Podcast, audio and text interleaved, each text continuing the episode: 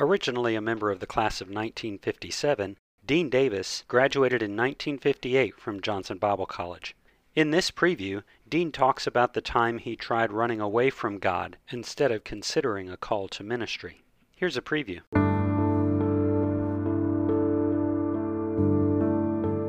He told me later that he determined the night that I became a Christian that he was going to make a preacher out of me. I was just as determined that it was not going to happen. He wanted me to go to Christian service camp, and I said uh, I didn't want to go. I wasn't a part of that.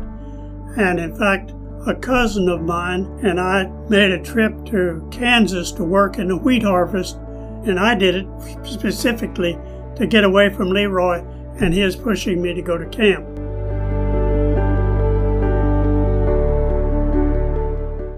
Episodes of the Sojournal Podcast drop each Monday on Anchor FM, Spotify, Google Podcasts, and more. I hope you'll tune in.